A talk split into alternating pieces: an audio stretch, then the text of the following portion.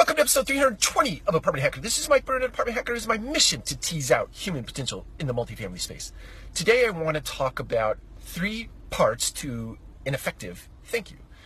Um, so, first, there is the thank you itself. Say it sincerely and look a person in the eye.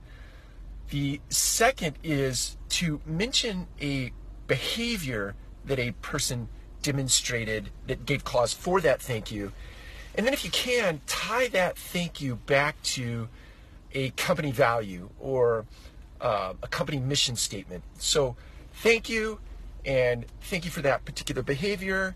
And here's how that behavior ties to a value in the organization or as a part of the mission of the organization. Saying thank you in that way reinforces the values in your organization uh, and plays up to a bigger culture. So, take care. We'll talk to you again soon.